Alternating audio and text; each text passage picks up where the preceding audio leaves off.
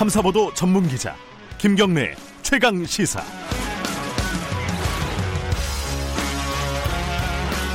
네, 김경래 최강 시사 2부 시작합니다.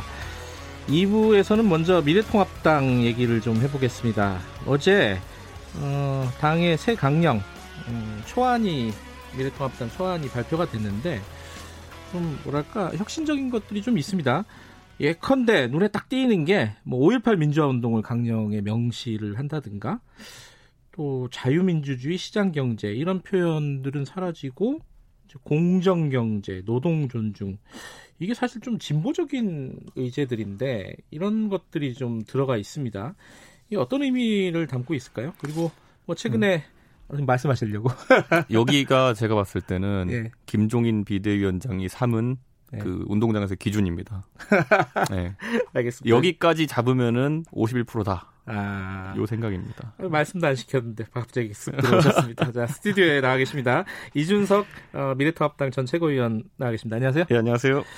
어, 여기까지가 기준이다? 네. 다시 한번 풀어서 설명해 주세요. 그러니까 제가 어, 과거에 판 비유할 때 네. 이제 결국에는 선거라는 거는 그 51%의 지지를 확보할 수 있을 정도의 이념적 지형을 가져야 된다. 음. 이게 기본이거든요. 네. 뭐 콘크리트가 얼마인지는 관계 없어요. 그런데 음. 그에 더해 가지고 요 정도의 정책적 지향점이라고 한다면은 음. 51% 이상의 득표를 할 수 있다라는 게 있어야 이제 수권 정당은 선거에 뛰어들 수 있는 것인데 네. 그 지점으로 삼은 게 아마 요 지점까지가 아닐까. 그러니까 음. 예를 들어 각종 뭐 이제 뭐 국가적인 어떤 민주화 운동이나 아니면 열거할 만한 그런 어떤 기념해야 될 것들 음. 거기다 더해가지고 공정 경제라는 음. 부분 거기다 대해서 또 노동 존중이라는 것도 요 정도까지는 통합당이 이제 왼쪽으로 좀 이동해야 되지 않을까 음. 그런 어떤 상황 판단에 따라서 나오는 것이다. 왜 철학적으로 여기까지냐는 설명할 수 없습니다. 그래서 음. 예. 예전에 이제 김정인 위원장이 이제 선임이 될때 네. 이 보수라는 말을 싫어한다 본인은 예. 이런 얘기를 했잖아요. 그 일맥상통하는 거죠 지금. 그러니까 보수라는 단어를 들고 있으면은 51%못 넘긴다 생각하는 거죠. 음. 네. 아 근데 이게 사실은 뭐 정치공학일 수도 있고 선거에서 네. 이기는 전략일 수도 있지만은 사실 당 공당 그리고 우리 우리나라의 이두 번째 정당이잖아요. 음. 정당의 어떤 지향을 얘기를 하는 건데 그게 구체화될 수 있는 자신이 있어야 되잖아요. 이게 네. 말만 이렇게 하는 거는 의미가 없지 않아요? 저는 정당의 가변성이라는 거는 뭐 네. 충분히 지금 이 미래통합당 그리고 전신인 자영 아, 자유한국당, 한나라당, 새누리당 때도 네. 당명 바뀔 때마다 이 정도의 전환 이상이 있었던 거예요. 어허. 그러니까 그 당을 주도하는 인물의 변화도 있었을 것이고요. 네.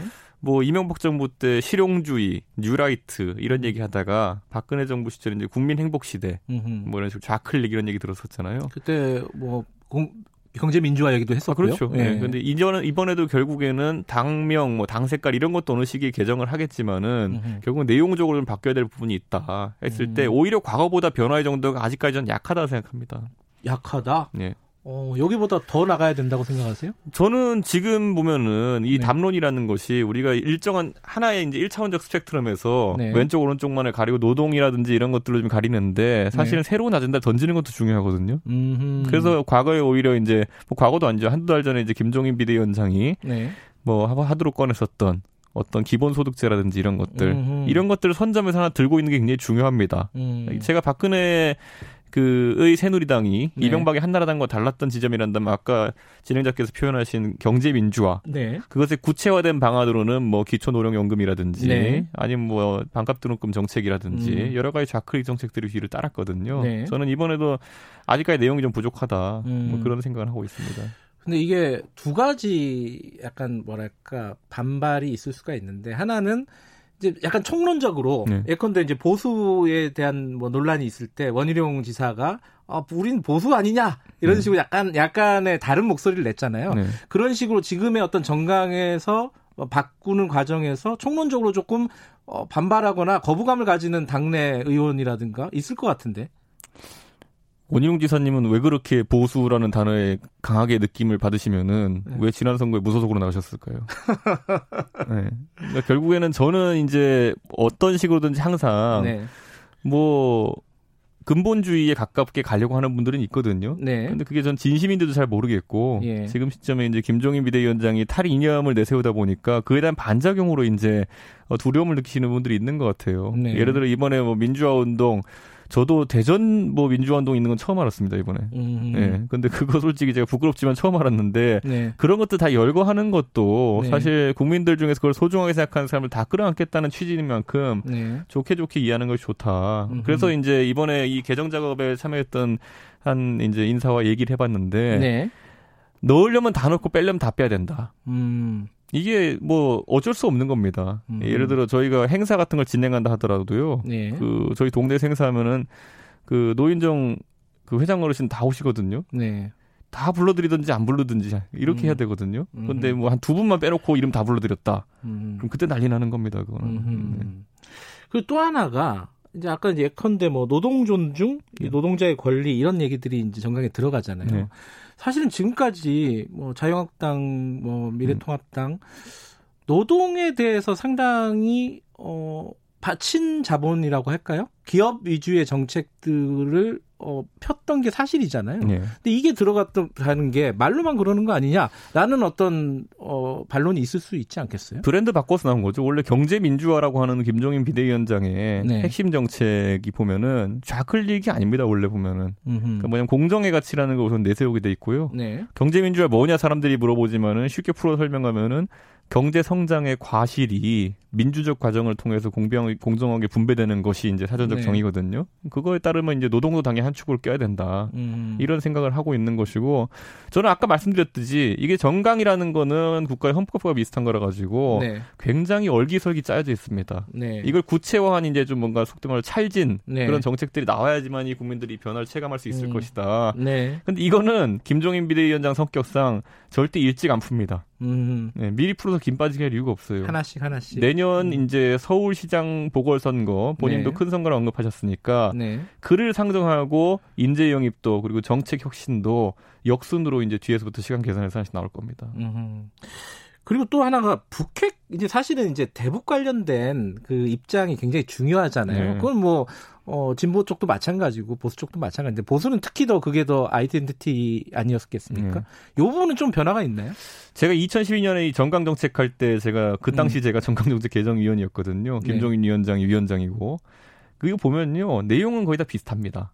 다만 순서 조정이 있습니다. 아하. 그러니까 정강 정책 큰 틀에서는 보면은 예. 항상 보수 정당은 안보 위그 평화 통일 이걸 메뉴에 넣거든요. 네. 그런데 이제 그게 약간 뒤로 밀려나고 외교 부분이 뒤로 밀려나면서 경제 부분이 앞으로 전반적으로 올라오는 것이 네. 김종인 비대위원장의 보통 생각이거든요. 네. 그러다 보니까 저는 안보의 내용 자체는 지금 아직까지 제가 완벽하게 전문이 확정된 것이 아니기 때문에 네. 제가 뭐 확단 못 드리겠지만은 분명히 한미 동맹 얘기 나올 것이고요. 예. 예. 그리고 기본적으로 뭐 평화 통일. 음. 다만 평화 통일이라 하면 상호 중의를 기반으로 한 힘을 통한 외교 뭐 이런 보수의 큰 틀 안에서 어차피 음. 돼 있을 거고요.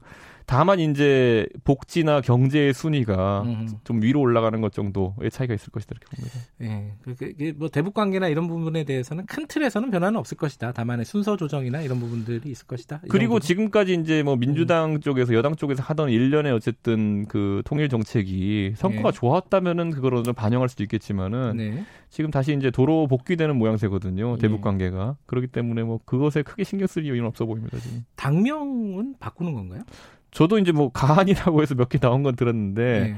그냥 말 그대로 억지로 짜낸 안들이기 때문에 음. 아직까지 뭐 그렇게 심각하게 타이밍은 안 정해졌어요? 언제쯤 바꿀 거다? 저는 뭐 빨리 바꿔야 되지 않을까라는 생각하는 게 음. 저만 해도 지금 제가 미래통합당 된다면 명함을 안 파서 가지고 들고 다닙니다. 예, 당명 바뀌면 해야지. 아, 예. 어, 그 진짜 빨리 바뀐다는 얘기네요, 그죠? 그렇죠. 아무래도 통합당이라는 이름 자체가 과거에 민주당도 통합민주당, 민주통합당이라는 음. 당명을 썼던 적이 있지만은 선거를 앞둔 임시당명의 색채가 좀 강합니다. 예, 그래서 브랜드 제대로 된 걸로 이제 장사해야지. 이제. 너무 빨리 자주 바꾼다는 비판에 대해서는 어떻게 생각하세요? 근데 애초에 미래통합당이라는 것 자체가 음. 제 생각에는 오히려 이렇게 오래 존속되고 있는 것 자체가 좀 약간 의아스럽다. 선거용이었다. 음. 아무래도 통합이란 단어는 뭐 음. 그렇다 봅니다 저는. 네. 정치권 현안 좀 예. 해보죠. 지금 제일 뜨거운 게 부동산이에요. 예. 어, 이 부동산 상황 이게 사실은 뭐 뒤에 뭐라 그러죠? 이게 뒤에 그 백보드 네. 그 파랗게 바꾸고 지성준 네. 의원의 말 이래 갖고 뭐 부동산가 아, 부동산 안 떨어집니다. 어 이렇게 얘기했잖아요. 그거를 당 그 뒤에다 로고로 박아버렸더라고요. 그러니까요. 그거 어떻게 보세요? 그게 이제 어 저희 이제 김수민 홍보본부장이 작업한 건데 네, 파격적이고요. 저는 이거 할 거라는 걸 사전에 예고를 들었습니다. 네, 어떻게 뭐 어떤 의견 내셨어요? 저는 젊은 세대 입장에서는 통쾌하게 생각하는 사람이 있을 것이고 음. 아무래도 전통적 보수 중에는 우리는 그래도 항상 어? 가 쓰고 이렇게 도포 입고 다녀야 된다라고 생각하는 분도 있을 것이고. 예. 근데 뭐 저는 새로운 시도 괜찮다 봅니다. 근데 그만큼 부동산 문제가 중요하다고 지도부에서 판단했다는 거잖아요, 지금. 그렇죠. 상황에서. 그리고 이제 저희 야당이 가장 걱정하는 지점은 네. 정부가 어렵게 어렵게 지금 이제 공급 확대책으로 방향을 틀었거든요. 네. 근데 공급 확대책의 수많은 방법 중에서 가장 비현실적인 것만 붙들고 있는 상황이 오지 않았으면 좋겠습니다. 음. 예를 들어 서울에 이제 그 신축 아파트를 공급하자는 얘기가 나왔을 때 네. 보통 그린벨트 해제 그리고 재건축 재개발 네. 뭐 이런 정도 있고 이번에 또 새로 나오는 뭐 공공 유휴 부지 활용 네. 뭐 태릉 골프장이라든지 이런 것도 있을 텐데 네. 저는 그린벨트는 애초에 좀 말이 안 됐다 이런 생각을 해요. 왜냐하면 음. 강북 지역 이렇게 봤을 때 당장 노원구에 그린벨트 많다 맨날 이렇게 그래픽 나오고 있지만은 음. 그거 불암산이랑 수락산이에요. 네. 진짜 무슨 돌산에다 아파트 지을 거 아니면은 의미 없는 그런 수치고요. 음. 다만 이제 이번 정부는 지금까지 해놓은 말이 많아가지고 야당 시절부터 재건축 재개발에 대해 가지고 전향적인 자세를 취하기 어렵습니다. 음흠. 그럼 이제 결국 이렇게 저렇게 몰려가 가지고 태릉 골프장이니 아니면 무슨 뭐 음. 지하철 차량 기지니 이런 말들이 나올 거거든요. 네. 근데 이게 전 근본적인 대책일까? 약간 그렇기 때문에 통합당 입장에서는 어, 좀 전공법으로 가라. 이제 도시 재생의 의미로 해가지고, 지금까지 뭐 뉴타운 사업에 대해서 반대하고, 이렇게 네. 했던 거 알지만은, 결국은 도시 재생 사이클에 따라가지고, 재건축 재개발도 검토해야 된다. 음흠. 근데 여기서 제가 참 특징적이었던 게, 이재명 지사가 끼어들었어요. 네. 예, 재건축 재개발 및 용적률에 대해 가지고 다소 이제 전향적인 발언들을 했거든요. 네. 어, 이재명 지사는 당연히 정책적 판단에서 그런 말들 했겠지만은, 네. 이번에 무죄 취지의 어떤 파기환송과 더불어 가지고 네. 이게 상당히 이재명 지사의 발언들이 저희와는 다른 의미로 중도화를 향해 가고 있는 것 아닌가. 음흠. 다소 그런 생각을 좀 하게 됩니다. 음, 좀 연장선에 있는 얘기인데 김태년 민주당 원내대표가 어, 수도를 옮기자, 어, 청와대 정, 국회 다 옮기자 이렇게 연설에 국회 연설에서 얘기를 했어요. 네.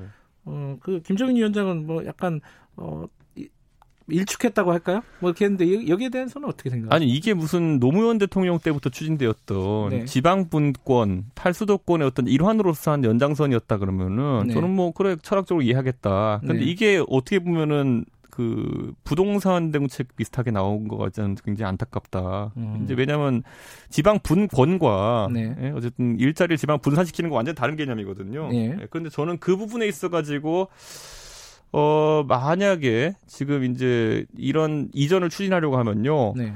지난 10년여가 실제 이전을 해가지고 성과가 어땠는지를 봐야 되거든요. 네. 지금 이 정부 부처에 3분의 2 정도는 세종시 내려가 있고요. 그리고 뭐 다른 어떤 혁신 도시로도 지방 공기업 같은 것들이 이전되고 이랬는데 네. 이것들이 과연 수도권 과밀 해소하는데 아주 효율적이었느냐. 음. 이 평가가 돼야 나머지를 옮길 수 있는지 이제 보는 거 아닙니까? 예를 들어 지금 제가 봤을 때는 뭐 글쎄요. 남아있는 기관 중에 외교부, 국방부 이런 것들은 옮길 때 처음에 옮기지 말아야 될 이유를 장황하게 설명했던 것들이거든요. 음흠. 갑자기 옮길 이유가 생긴 것도 아니고. 국회는 저는 이제 보면 국회 이제 뭐 돈 들여서 옮긴다고 하지만 그게 과연 어느 정도의 일자리를 이전시킨 효과가 있을 것인가 음. 제한적일 것이라 보거든요. 네. 저는 뭐 김태원 대표께서 뭐 아이디어 차원에서 얘기하셨겠지만은 음. 어떤 철학적 근거를 바탕으로 하시는 건지가 좀 궁금하다. 근데 이제 거꾸로 얘기하면은 제대로 안 했기 때문에 제대로 안 옮겼기 때문에 효과가 네. 없다 이렇게 볼 수도 있는 거 아니에요? 3분의 2 정도 갔으면 제대로 간 겁니다. 근데 음. 여기서 성과가 지금까지 다소 미흡하다고 하면은 네. 저는 뭐 지금 3분의 2 정도 정부 기관이 옮겨가가지고 주말 네. 부부 양산됐다 이렇게 있는데 주말 부부가 부족하다 생각하시면 더 됩니다. 네. 알겠습니다. 행정수도 뭐, 아, 뭐 행정수도라는 표현을 쓸 수도 있고 안 쓸 수도 있는데 어쨌든 네. 국회나 이런 거 옮기는 거는 게 지금 뭐 효과적이지 않다 이런 말씀이시네요. 음. 부동산 대책은 아니었으면 좋겠습니다. 이게 적어도. 예. 네, 알겠습니다. 자, 그 지금 보궐 재보궐 선거 이제 보궐 선거가 되겠죠. 서울하고 부산은 지금 민주당에서 후보를 내니 많이 논란들이 좀 있잖아요. 어, 야당 입장에서는 어떻게 생각하십니까? 저는 내야 된다 보고요. 내야 된다고 보세요, 거꾸로? 아니, 어차피 이분들이 어. 안 낸다고 해서 저는 끝까지 안 낼 거라 보지 않습니다. 음흠. 또 이렇게 무소속 후보 내가지고, 뭐 네. 시민 후보 다 이래가지고 낸 다음에, 그 다음에 또 파란 옷 입고 돌아다니면 그게 그거거든요. 음흠. 그러니까 저는 예전에 이제 민주당 인기 없을 때, 박원순 무소속 후보 그렇게 만든 거 아닙니까 보면은. 네. 그러니까 저는 어차피 뭐 정당이라 함은 네. 과오가 있다 하더라도 거기에 대해서 심판을 받는 것도 그러니까 뭐 좀 매맞을 게 있을 때 매맞는 것도 정당의 책임 있는 음. 정치거든요. 음흠. 예전에 뭐 새누리당이 탄핵 사태를 겪은 다음에 대선 네. 후보를 내니만이 이런 얘기가 있었지만은 결국 냈어요. 예. 그것도 둘로 갈라져서 둘이나 냈어요. 예. 그러니까 저는 그런 의미에서 민주당도 음. 당연히 내야 되는 것이고 예. 이게 뭐 다른 형식으로 페널티가 있는 것이면 모르겠습니다. 예를 들어 예. 귀책 사유가 있는 정당에서 네. 득표율이 마이너스 10% 한다 이런 규정이 있으면 모르겠는데 네. 그게 아닌 이상 정정당당하게 서로 내 가지고 겨뤄야 되는 거고. 네. 저는 어떤 박원순 시장이나 오고돈 시장의 그 개인적인 과오가 정당에 귀속된다고 보진 않습니다. 음흠. 비슷하게 박근혜 대통령의 과오가 정당에 귀속된다 이렇게 보지도 않고요. 다만 이제 좀 더 나은 비전을 갖고 경쟁해야죠. 재밌네요. 그 이재명 지사는 내면 안 된다 그러고 거꾸로 야당에서는 지금 이준석 의원은 내야 된다라고 얘기하고 어차피 어. 낼 거예요. 뭐 무소속 후보, 뭐 시민 후보 이렇게 해가지고 야권 여권 단일 후보다 이런 낼 거기 음. 때문에. 그럼 관련해서 지금 그 말씀하셨죠? 어디 인터뷰에서 안철수 대표가 최고의 상품 중에 하나다? 네. 그 서울시장 후보로? 아, 제가 진짜 그 안철수 대표 최측근이랑 얘기하고 나가지고 아니, 그분들은 오히려 그런 생각을 하고 있구나라고 해서 제가 소개했더니만은 네. 안철수 대표는 최측근만 믿을 거 없다 이렇게 얘기하셨어요. 근데 뭐 최측근 듣기 약간 서럽겠네요. 가능성이 있다고 보세요? 안철수 대표는? 저는 안 대표나 아니면 이재명 지사 같은 경우에는 네. 많은 분들이 가장 큰 장점으로 꼽는 것이 지금 거론되는 대선 주자군보다 한 5년 정도 나이가 젊다라는 것. 음흠. 네. 저는 사실 국민의당이라는 당이 당세가 지금 약하기 때문에 제가 최고의 상품이라 묘사한 거는 결국엔 안철수 대표가 이끌어야 되는 당인 거거든요. 음흠. 그렇다고 했을 때 바로 대선으로 간다 했을 때 그 동력이 좀 생길 수 있을까라는 의구심이 들었었기 때문에 예. 저는 뭐 그런 얘기를 했던 것이고. 근데 그 어쨌든 남의 당이잖아요. 어, 미래통합당은 네. 어, 어떤 후보군들이 있습니까? 뭐 얘기 나온 사람이 오세훈, 네. 뭐 김동연, 음. 김세연, 뭐 나경원, 음. 막, 막 엄청 많이 나와요. 어, 다들 가능성이 있는 주자라고 보십니까? 저는 서울시장 후보로 다 손색이 없는 분들이다. 음. 네, 이렇게 보고 있고요. 다만 지금 문제가 되는 것은 어쨌든 상대 후보에 맞춰가야 된다. 음. 이렇게 보는 것인데 지금 뭐 많은 분들이 박영선, 추미애 이런 여성 장관들을 이제 거론하신 음, 분들이 있는데 네. 저는 가능성이 낮게 봅니다. 어허, 왜냐하면 오히려. 문재인 대통령께서 그분들이 맡고 계신 부처 자체도 굉장히 중요한 부처들이기 때문에 음흠. 과연 장관직에서 물러나는 것도 네. 적절한 타이밍에 좀 뭐 허용이라면 그렇겠지만은 네. 좋게 보실지 왜냐하면 과거에 김부겸 장관 기억나시는 적 있다면은 네. 그 당시에 이제 전당대 나가야 되는데 사인이 안 와가지고 못 나갔다는 취지로 이렇게 얘기한 적이 있거든요. 음흠. 근데 사실 여당이기 때문에 네. 정부에 부담을 주지 않으면서 본인의 정치 행보한다는 것이 또 네. 쉬운 건 아닙니다. 아, 지금 국회에서 돌아가는 거 몇 가지만 얘기해 보죠. 네. 추미애 법무부 장관 탄핵소추안 냈잖아요. 이거 어차피 안 되는 거잖아요. 음. 되게 현실적인 분이잖아요, 이준석 의원은. 네. 어차피 안 되는 거 왜 낸 겁니까, 이거는? 실제로 야당이 지금 할 수 있는 것은 뭐 안 되는 게꽤 많습니다, 의석 때문에. 음. 하지만 어쨌든 추미애 장관의 행위 자체가 예. 이게 사실 뭐 검찰청법을 고발을 할 수 있겠죠. 음. 고발할 수 있겠지만은 고발 자체는 형사적인 문제를 삼겠다는 거고 탄핵이라는 것은 정치적인 문제를 삼겠다는 겁니다. 네. 그렇기 때문에 저는 충분히 야당이 제기할 수 있다 이렇게 음. 보는 것이고 이 과정을 통해 가지고 추미애 장관이 뭘 잘못했는지 좀 열거를 하겠다. 음. 이런 어떤 좀 여론전의 의미가 좀 강하다. 저는 이렇게 음. 봅니다. 또 하나가 조호영 원내대표가 박지원 국정원장 보고 후보자 보고 네. 어, 적과 내통하는 사람이다. 이 워딩이 굉장히 좀 어, 센 워딩인데 대통령도 여, 여기에 대해서 약간 우려의 목소리를 어제 얘기했습니다. 이건 좀 과한 거 아니냐 이런 지적에 대해서는 어떻게 생각하세요? 뭐 내통을 하시는지는 전혀 모르겠습니다. 저는 아닐 거라 봅니다. 네, 아닐 거라고 보세요? 네. 아니 왜냐하면 박지원 장관이 뭐 국정원장이신데 내 통하면 네. 안 되죠. 그건. 네. 네. 그런데 다만 북한과의 친소 관계 굉장히 있을 것이다. 음. 그게 하나의 기대거든요. 네. 그러니까 사실 내통이란 단어는 사실 우리가 아니라 그쪽의 입장에서 우리 쪽에 이제 뭔가 한다는 얘기인데 네. 반대 우리 쪽 입장에서 긴밀한 관계를 통해 가지고 우리 쪽 입장 관철시킬 수 있다면은 네. 저는 좀 그런 식으로 외통했으면 좋겠습니다. 외통했으면 좋겠다. 네. 그러니까 조 조호영 원내대표 발언은 좀 부적절한 거 아니냐 이 얘기에 대해서. 근데 이제 박지원 장관 자체가 저희 보수 입장에서 봤을 때 때는 이 대북 문제에 있어서는 주적이군요, 주적. 북한은 아니 아니 박지원 장관이 아, 박지원 후보자가 주적이라고 이건 뭐 그분이 잘못해서 이런 게 아니라 예. 보수층 전반이 이제 북한에 대해서 이제 대북 정책에 갖고 있는 인식이 예. 햇볕 정책에 대한 부정적인 인식이 있지 않습니까? 그런데 음. 그것의 상징적인 인물이 되시다 보니까 음. 주적처럼 인식되어서 그런 것이지 제가 봤을 때는 이게 뭐 이런 어떤 정책적 이견을 통해 가지고 청문회 낙마시키고 이러기 쉽지 않습니다. 뭐 도덕적인 결함이 아닌 이상. 알겠습니다. 어쨌든 뭐 지금 뭐 약간 정치적인 공세였다 이렇게 그 워딩 자체는 아, 애초에 햇볕 정책 주적이라니까요, 저희. 알겠습니다, 알겠습니다. 네. 주적이다 햇볕 정책은. 네. 어, 마지막 간단하게 하나. 음. 지금 이제 그 대선 지지율이 막 요동을 치고 있잖아요. 네. 어, 이재명 지사 막 약진하고 있고 윤석열 총장도 계속 올라가고 있어요. 어, 나올 거라고 보세요? 요거 하나만 여쭤보고 마무리하죠. 저는 보수 쪽으로는 어렵지 않을까. 어, 오히려. 네. 어. 아니 그 유승민 대표는 탄핵 때 찬성표 던졌다고 해가지고 그 배신자라고 그분들이 그러거든요. 네. 그 태극기 부대 이런 분들이. 음. 그럼 박근혜 대통령을 감옥에 넣은 사람은 뭐라고 해야 됩니까? 음. 네. 그러니까 지금은 이제 문재인 정부와 맞서는 것처럼 추미애 장관 맞서는 것이 주 행보로 부각되다 보니까 그런 생각을 하시는 거지. 이분들 입장에서는 그 박근혜 대통령을 감옥에 넣은 사람에 대해 가지고 표를 던지느냐는 또 다른 철학적 문제일 겁니다. 알겠습니다. 아, 보수 쪽에서는 쉽지 않을 것이다. 뭐 저는 괜찮습니다. 그렇게 생각하는 분들이 가능성, 있을 겁니다. 가능성의 예, 문제. 예. 알겠습니다. 여기까지 드릴게요. 고맙습니다. 예, 감사합니다. 미래통합당 이준석 전 최고위원이었습니다.